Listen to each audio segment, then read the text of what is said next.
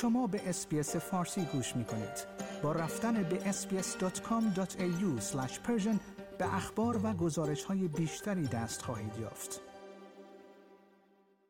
انتونی البنیزی نخست وزیر استرالیا از همکارانش به خاطر فرصتی که برای رهبری کشور به عنوان نخست وزیر در اختیارش قرار دادند تشکر کرد. آقای البنزی زمانی که از همکارانش می‌خواست هرگز یک روز را در دولت تلف نکنند به طور آشکاری احساساتی شد.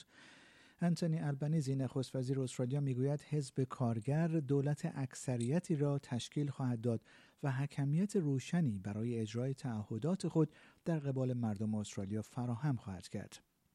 آقای البنزی امروز سهشنبه 31 می در نخستین نشست حزبی در اتاق حزب کارگر پس از پیروزی در انتخابات مقابل اعضای تیم تازه منتخب خود قرار گرفت.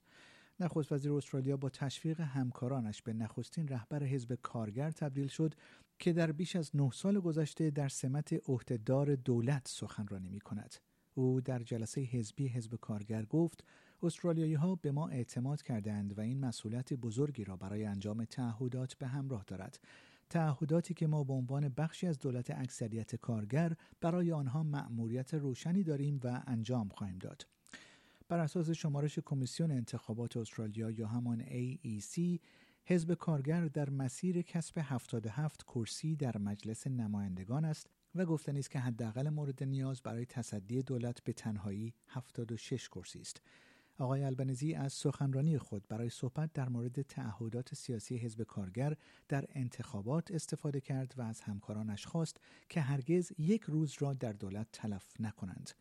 این شامل اقدام برای بهبود امنیت شرایط کار کارگران، پرداختن به موضوع هزینه های بالای زندگی، افزایش کیفیت مراقبت از سالمندان، سرمایه گذاری در تولید پیشرفته و به گفته او پایان دادن به جنگ های آب و هوایی است.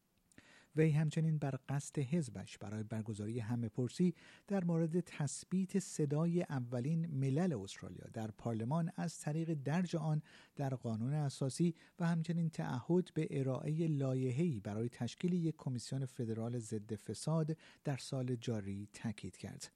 آقای البنزی از همکارانش تمجید کرد و گفت که آنها انضباط، اتحاد و هدفمندی را نشان دادند تا به عنوان چهارمین تیم از حزب کارگری که از زمان جنگ جهانی دوم از جناح اپوزیسیون دولت تشکیل می دهند تبدیل شوند.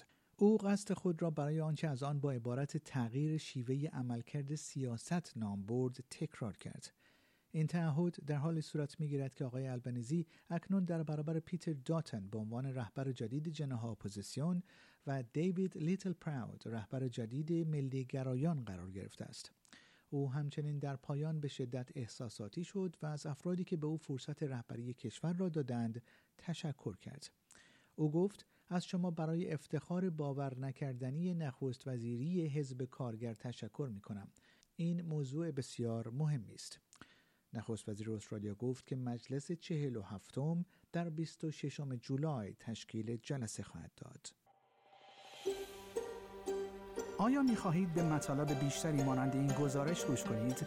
به ما از طریق اپل پادکست، Google Podcast، Spotify یا هر جای دیگری که پادکست های خود را از آن می گیرید گوش کنید؟